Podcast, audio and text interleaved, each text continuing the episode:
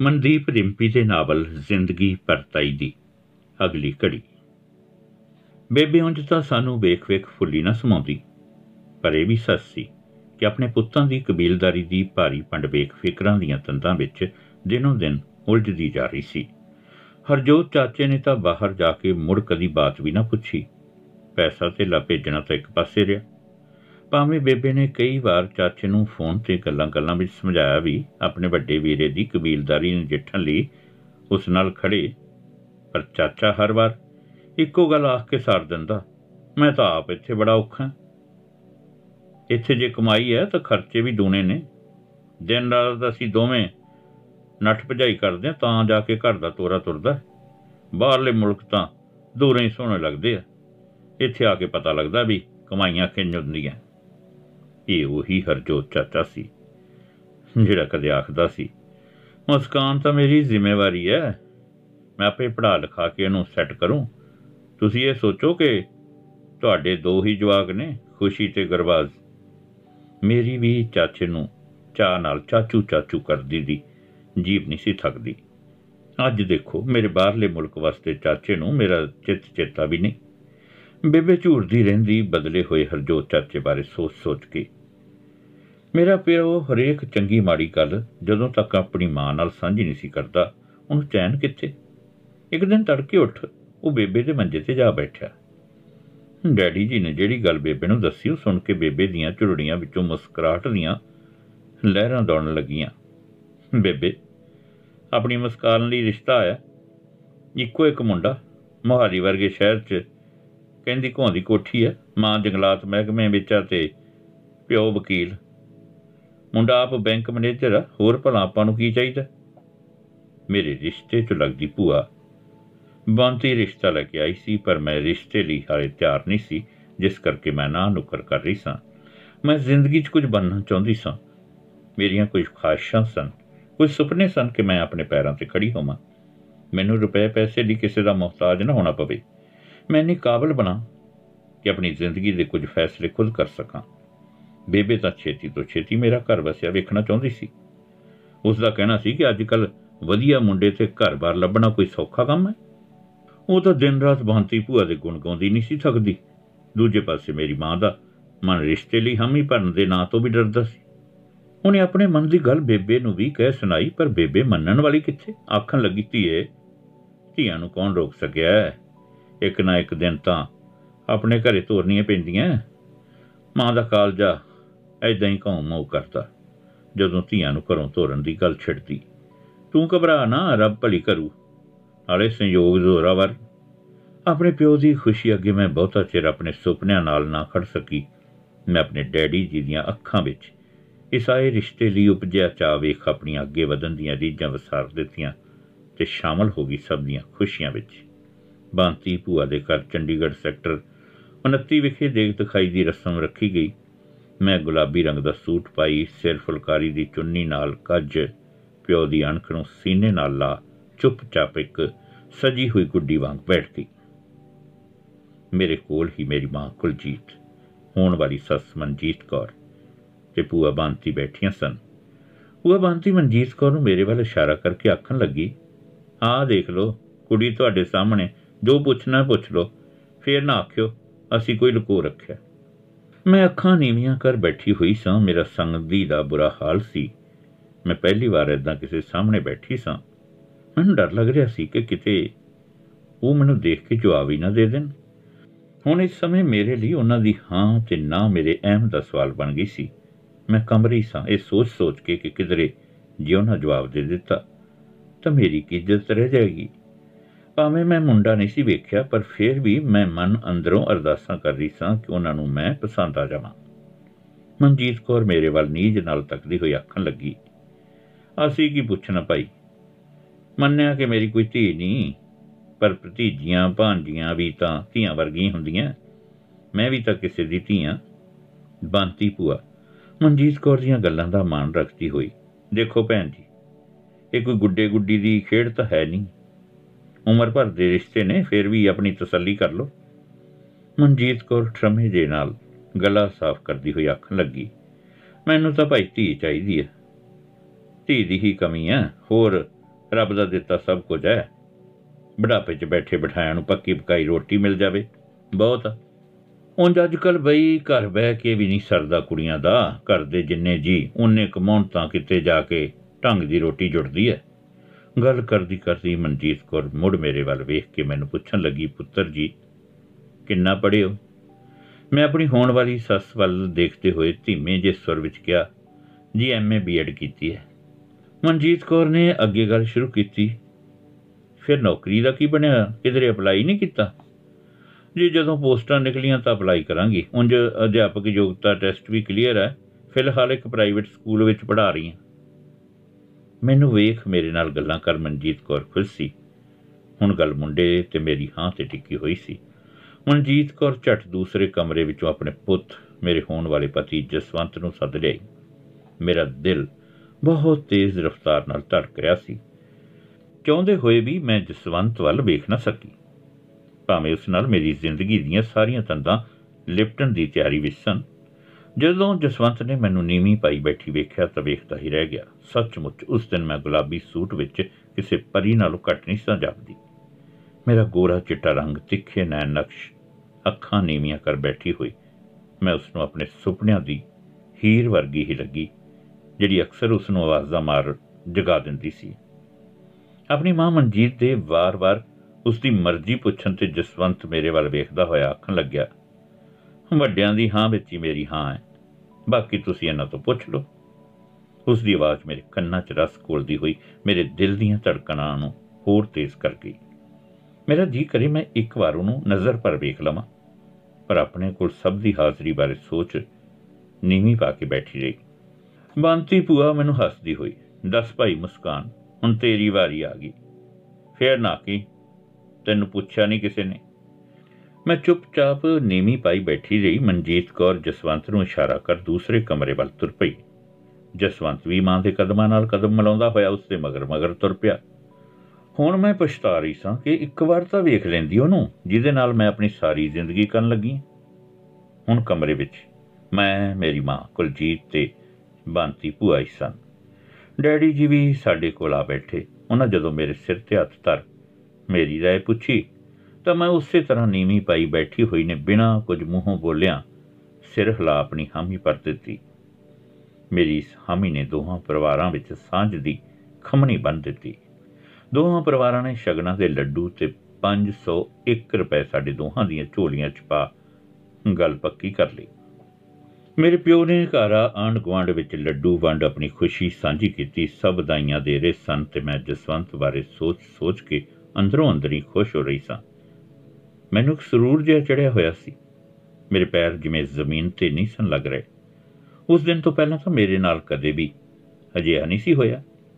ਜਸਵੰਤ ਦਾ ਅਣਦੇਖਿਆ ਚਿਹਰਾ ਮੇਰੀਆਂ ਅੱਖਾਂ ਅੱਗੇ ਘੁੰਮ ਰਿਹਾ ਸੀ ਤੇ ਮੇਰੇ ਕੰਨਾਂ ਵਿੱਚ ਉਸ ਦੀਆਂ ਗੱਲਾਂ ਵਾਰ-ਵਾਰ ਘੁੰਮਣ ਘੇਰੀਆਂ ਪਾ ਰਹੀਆਂ ਸਨ। ਉਸ ਦਿਨ ਵੀ ਮੈਂ ਆਪਣੇ ਆਪ ਨੂੰ ਕਿੰਨੀ ਦੇਰ ਸ਼ੀਸ਼ੇ ਮੂਰੇ ਖੜੀ ਨਿਹਾਰਦੀ ਰਹੀ। ਉਸ ਦਿਨ ਮੈਨੂੰ ਸ਼ੀਸ਼ੇ ਵਿੱਚੋਂ ਅਣਦੇਖੀਆਂ ਜਸਵੰਤ ਦੀਆਂ ਅੱਖਾਂ ਨਜ਼ਰ ਆ ਰਹੀਆਂ ਸਨ। ਮੈਨੂੰ ਇੰਜ ਲੱਗਦਾ ਸੀ ਜਿਵੇਂ ਸ਼ੀਸ਼ੇ ਵਿੱਚੋਂ ਉਹ ਮੈਨੂੰ ਵੇਖ ਰਿਹਾ ਹੋਵੇ ਤੇ ਮੈਂ ਸ਼ੀਸ਼ੇ ਮੂਰੇ ਕਿੰਨੀ ਦੇਰ ਨੀਵੀਂ ਪਾਈ ਖੜੀ ਹੋਈ। ਸ਼ੀਸ਼ੇ ਕੋਲੋਂ ਉਦੋਂ ਤੱਕ ਸੰਗਦੀ ਰਹੀ, ਜਦੋਂ ਤੱਕ ਮੇਰੀ ਮਾਂ ਨੇ ਮੈਨੂੰ ਹਾਕ ਮਾਰ, ਬਾਹਰ ਨਹੀਂ ਬੁਲਾਇਆ। ਮੈਂ ਆਪਣੀਆਂ ਸਹੇਲੀਆਂ ਨੂੰ ਜਸਵੰਤ ਬਾਰੇ ਦੱਸਣਾ ਚਾਹੁੰਦੀ ਸੀ, ਇਸ ਲਈ ਮੈਂ ਅਗਲੇ ਦਿਨ ਦੀ ਉਡੀਕ ਕਰਨ ਲੱਗੀ ਤਾਂ ਜੋ ਸਕੂਲ ਜਾ ਸਭ ਸਹੇਲੀਆਂ ਨੂੰ ਆਪਣੇ ਰਿਸ਼ਤੇ ਬਾਰੇ ਦੱਸ ਸਕਾਂ। ਆਂਡਰਾਂ ਗਵਾਂਡਰਾਂ ਮੇਰੀ ਮਾਂ ਕੁਲਜੀਤ ਨੂੰ ਵਧਾਈਆਂ ਦੇ ਰਹੀਆਂ ਸਨ। ਮੇਰੀ ਮਾਂ ਦੇ ਚਿਹਰੇ ਤੇ ਖੁਸ਼ੀ ਘਟ ਜਦੋਂ ਕਿ ਉਦਾਸੀ ਦੇ ਪਰਛਾਵੇਂ ਜ਼ਿਆਦਾ ਝਾਤੀਆਂ ਮਾਰ ਰਹੇ ਸਨ। ਉਹ ਅੱਜ ਖੁਸ਼ ਨਹੀਂ ਸੀ ਲੱਗ ਰਹੀ। ਜਦੋਂ ਕਦੇ ਮਨਜੀਤ ਕੌਰ ਮੇਰੀ ਹੋਣ ਵਾਲੀ ਸੱਸ ਦਾ ਫੋਨ ਆਉਂਦਾ ਤਾਂ ਖੁਸ਼ੀ ਮੇਰੇ ਕੰਨ ਨਾਲ ਕੰਨ ਲਾ ਸੁਣਨ ਦੀ ਕੋਸ਼ਿਸ਼ ਕਰਦੀ ਕਿ ਕੀ ਗੱਲਾਂ ਹੋ ਰਹੀਆਂ ਨੇ। ਉਹ ਮੈਨੂੰ ਹਾਸੇ ਮਖੌਲ ਵਿੱਚ ਪਤਾ ਨਹੀਂ ਕੀ ਕੀ ਆਖ ਦਿੰਦੀ, ਜਿਸ ਕਾਰਨ ਮੈਂ ਖਿੱਚ ਜਾਂਦੀ। ਸਾਡੀ ਚੰਗੀ ਬਹਿਸ ਹੁੰਦੀ। ਬੇਬੇ ਸਾਡੀ ਸੁਲਾਹ ਕਰਾਉਂਦੀ ਹੋਈ ਆਖਦੀ, ਆ ਹੁਣ ਲੜਦੀਆਂ। ਜਦੋਂ ਆਪਣੇ ਆਪਣੇ ਘਰ ਚਲੀਆਂ ਜਾਣਾ ਦੋਹਾਂ ਨੇ, ਫੇਰ ਤਰਸਿਆ ਕਰਨਾ ਮਿਲਣ ਨੂੰ। ਖੁਸ਼ੀ? ਤੂੰ ਨਾ ਤੰਗ ਕਰਿਆ ਕਰ ਵੱਡੀ ਭੈਣ ਤੇਰੀ। ਉਂਝ ਵੀ ਹੁਣੇ ਤਾਂ ਇਸ ਘਰ ਵਿੱਚ ਥੋੜੇ ਦਿਨਾਂ ਦੀ ਪਰੌਣੀ ਹੈ, ਫੇਰ ਤੂੰ ਵੀ ਰੋਇਆ ਕਰਨਾ ਅੱਖਾਂ ਭਰ ਭਰ।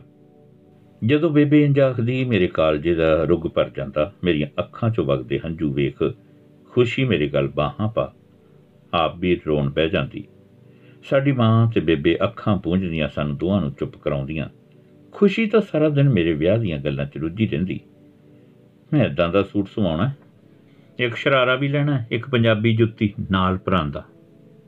ਪਤਾ ਨਹੀਂ ਹੋਰ ਕੀ ਕੀ ਵਿਉਂਤਾਂ ਬਣਾਉਂਦੀ ਰਹਿੰਦੀ। ਬੇਬੇ ਹਾਸੇ ਵਿੱਚ ਆਖਦੀ ਨਾ ਮੁਸਕਾਨ ਦੀ ਥਾਂ ਪਹਿਲਾਂ। ਤੈਨੂੰ ਤੋਰ ਦਈਏ ਸੌਰ?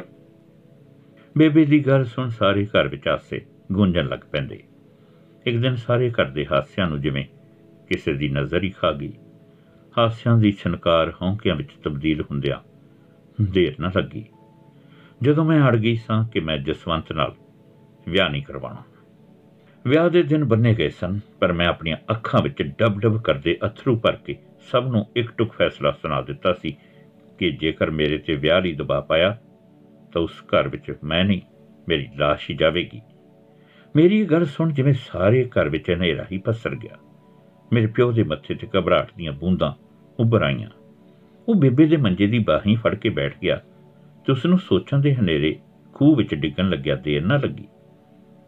ਬੇਬੇ ਨੂੰ ਵੀ ਹੁਣ ਕੁਝ ਨਹੀਂ ਸੀ ਸੁਝ ਰਿਹਾ ਕਿ ਉਹ ਕੀ ਕਹੇ, ਕੀ ਨਾ। ਮੇਰੀ ਮਾਂ ਦੇ ਬੇਵਸ ਸੰਜੂ ਪਲਕਾਂ ਦੇ ਹੱਦ ਬੰਨੇ ਤੋੜ ਕੇ ਉਸ ਦੀਆਂ ਗੱਲਾਂ ਤੇ ਘਿਰੇ ਸਨ। ਚੁੱਪ ਨੇ ਸਾਰੇ ਘੇਰੇ ਹੋਏ ਸਨ। ਕਰਦੇ ਸਾਰੇ ਜੀ ਮੇਰੇ ਮੂੰਹੋਂ ਕੱਢੇ ਸ਼ਬਦਾਂ ਦੇ ਅਰਥ ਆਪੋ ਆਪਣੇ ਢੰਗ ਨਾਲ ਆਪਣੇ ਆਪਣੇ ਮਨਾਂ ਦੀਆਂ ਤਹਿਾਂ ਅੰਦਰ ਫਰੋਲ ਰਹੇ ਸਨ। ਅਚਨਚੇਤ ਮੇਰਾ ਵਿਆਹ ਤੋਂ ਇਨਕਾਰੀ ਹੋਣਾ। ਸਭ ਦੇ ਖਿਆਲਾਂ ਤੋਂ ਬਾਹਰ ਦੀ ਗੱਲ ਸੀ। ਥੋੜੀ ਦੇਰ ਆਪਣੇ ਖਿਆਲਾਂ ਨਾਲ ਜਦੋਜਹਿਦ ਕਰਨ ਮਗਰੋਂ ਮੇਰੇ ਪਿਓ ਨੇ ਆਪਣੇ ਕਮਰੇ ਅੰਦਰ ਜਾ ਬੂਹੇ ਨੂੰ ਅੰਦਰੋਂ ਕੁੰਡੀ ਲਾ ਲਈ। ਮੇਰੀ ਮਾਂ ਕੁਲਜੀਤ ਅਤੇ ਮੇਰੇ ਹੱਥ ਪੈਰ ਫੁੱਲਣ ਲੱਗੇ। ਅਸੀਂ ਦੋਵੇਂ ਕਮਲੀਆਂ ਹੋ ਗਈਆਂ, ਦਰਵਾਜ਼ਾ ਖੜਕਾ ਖੜਕਾ ਕੇ। ਬੇਬੇ ਮੰਜੇ ਤੇ ਬੇਬਸ ਬੈਠੀ ਹਾਏ ਦੁਹਾਈ ਪਾਉਂਦੀ ਰਹੀ। ਇਹ ਤਾਂ ਰੱਬ ਦਾ ਸ਼ੁਕਰ ਸੀ ਕਿ ਗੁਰਬਾਜ ਉਸ ਦਿਨ ਛੇਤੀ ਘਰ ਆ ਗਿਆ। ਉਹਨੇ ਬੜੀ ਮੁਸ਼ਕਲ ਨਾਲ ਦਰਵਾਜ਼ੇ ਨੂੰ ਧੱਕੇ ਮਾਰ-ਮਾਰ ਕੇ ਖੋਲ੍ਹਿਆ। ਉਹ ਤਾਂ ਸਾਡੀ ਕਿਸਮਤ ਨੂੰ ਸ਼ਾਇਦ ਤਰਸ ਆ ਗਿਆ ਕਿ ਦਰਵਾਜ਼ੇ ਦੀ ਕੁੰਡੀ ਠੀਕ ਤਰ੍ਹਾਂ ਨਹੀਂ ਸੀ ਲੱਗੀ, ਨਹੀਂ ਤਾਂ ਪਤਾ ਨਹੀਂ ਉਸ ਦਿਨ ਕਿਹੜਾ ਭਾਣਾ ਵਰਤ ਜਾਣਾ ਸੀ।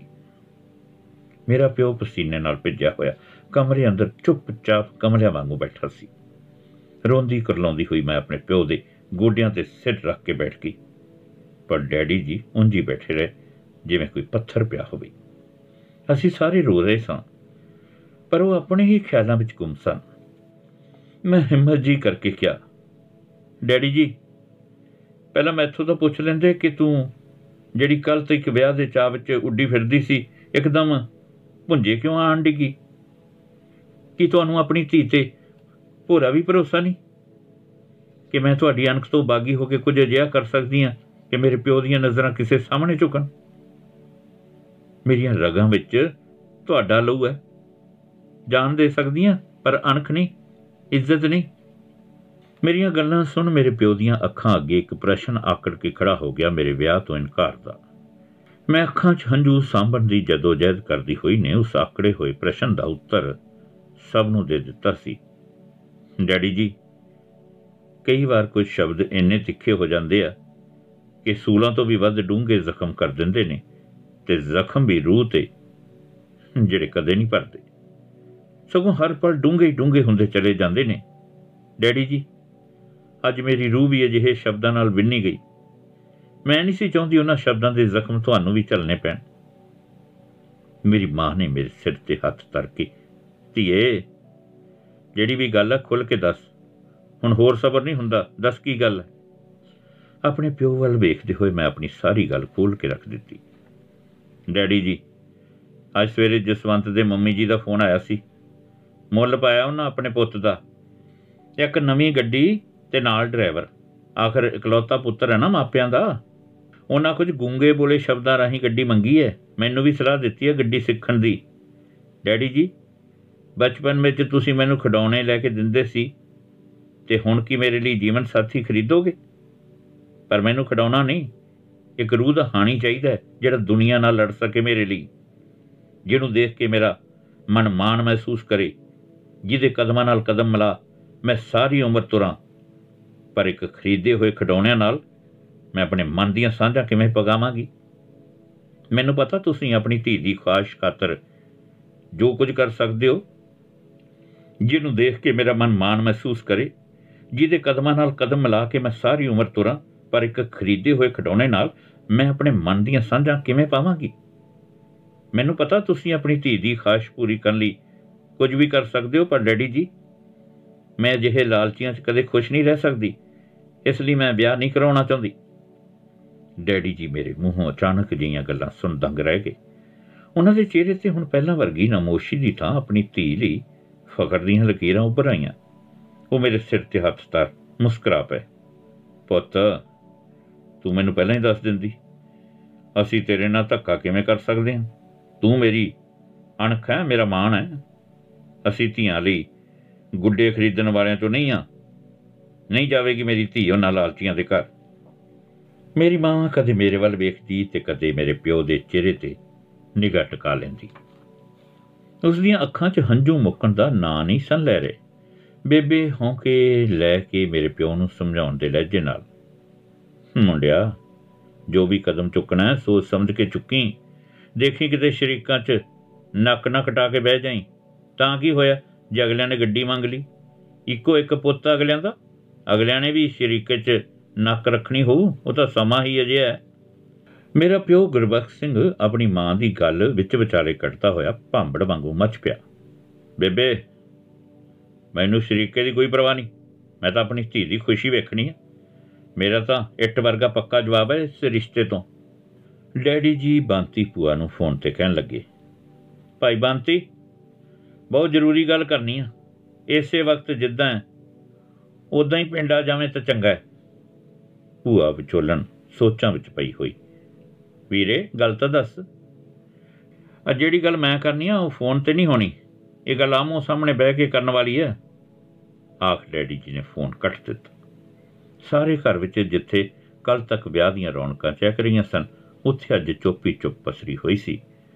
ਖੁਸ਼ੀ ਆਪਣੀ ਸਹੇਲੀ ਨਾਲ ਬਾਜ਼ਾਰ ਗਈ ਹੋਈ ਸੀ। ਜਦੋਂ ਉਹਨੇ ਘਰ ਆ ਕੇ ਮਾਤਮ ਵਰਗੀ ਚੁੱਪ ਬਾਰੇ ਗੁਰਬਾਸ ਤੋਂ ਪੁੱਛਿਆ ਤਾਂ ਉਹਨੇ ਵੀ ਚੁੱਪ ਦੀ ਸੂਈ ਨਾਲ ਆਪਣੇ ਬੁੱਲ ਸੀ ਲਏ।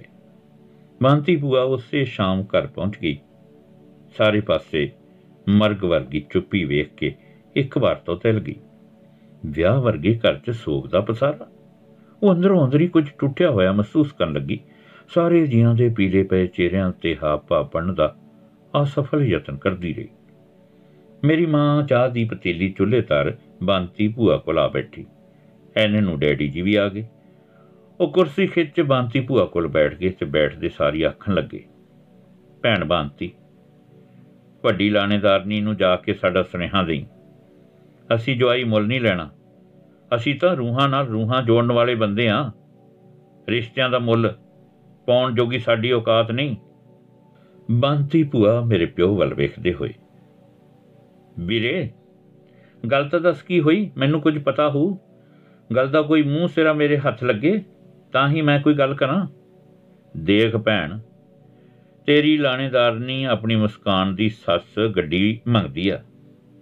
ਆਪਣੇ ਮੁੰਡੇ ਦਾ ਮੁੱਲ ਪਾਉਂਦੀ ਆ। ਪਰ ਅਸੀਂ ਕਦੇ ਅਜਿਹੇ ਸੌਦੇ ਨਹੀਂ ਕੀਤੇ ਤੇ ਨਾ ਹੀ ਕਰਨੇ ਆ। ਸਾਡਾ ਰਿਸ਼ਤੇ ਤੋਂ ਜਵਾਬ ਹੈ ਬੇਬੇ ਪੁੱਤ ਨੂੰ ਸਮਝਾਉਂਦੀ ਹੋਈ। ਪੁੱਤ, ਇੱਕ ਵਾਰ ਮੁੜ ਸੋਚ ਵਿਚਾਰ ਕਰ ਲੈ, ਸ਼ਰੀਕੇ ਨੇ ਸਾਨੂੰ ਥੁੱਕ ਥੁੱਕ ਕੇ ਭਰ ਦੇਣਾ ਹੈ। ਆਪਾਂ ਕੁੜੀ ਵਾਲੇ ਹੋ ਕੇ ਜੀਆਂ ਗੱਲਾਂ ਕਰਦੇ ਚੰਗੇ ਨਹੀਂ ਲੱਗਦੇ। ਬੇਬੇ, ਮੇਰੀ ਧੀ ਵੱਲ ਕੋਈ ਉਂਗਲੀ ਕਰਕੇ ਤਾਂ ਵਿਖਾਵੇ, ਮੈਂ ਹੱਥ ਵੱਢ ਦੂੰ। ਲੋਕਾਂ ਦਾ ਕੀ ਹੈ? ਆਪੇ ਚੁੱਪ ਕਰ ਜਾਣਗੇ। ਪਰ ਮੈਂ ਉਹਨਾਂ ਵਪਾਰੀਆਂ ਨੂੰ ਆਪਣੀ ਧੀ ਨਹੀਂ ਦੇਣੀ। ਮੇਰਾ ਪਿਓ ਆਪਣੇ ਕਹੇ ਤੇ ਅੜਿਆ ਬੈਠਾ ਸੀ। ਭੂਆ ਵਿੱਚੋਂ ਹੀ ਬੋਲ ਪਈ, ਵੀਰੇ ਆ ਮੈਂ ਗੱਲ ਕਰਦੀ ਆ ਉਹਨਾਂ ਨਾਲ, ਤੂੰ ਥੋੜਾ ਸਬਰ ਤਾਂ ਰੱਖ। ਮੇਰਾ ਪਿਓ ਮੰਨਣ ਨੂੰ ਤਿਆਰ ਕਿੱਥੇ ਸੀ, ਉਹਨੇ ਬੰਤੀ ਭੂਆ ਸਾਹਮਣੇ ਫੋਨ ਕਰ ਰਿਸ਼ਤੇ ਤੋਂ ਜਵਾਬ ਦੇ ਦਿੱਤਾ। ਉਧਰ ਮਨਜੀਤ ਕੌਰ, ਜਸਵੰਤ ਦੀ ਮਾਂ ਵੀ ਬੜੀ ਤੱਤੀ ਹੋਈ ਬੈਠੀ ਸੀ।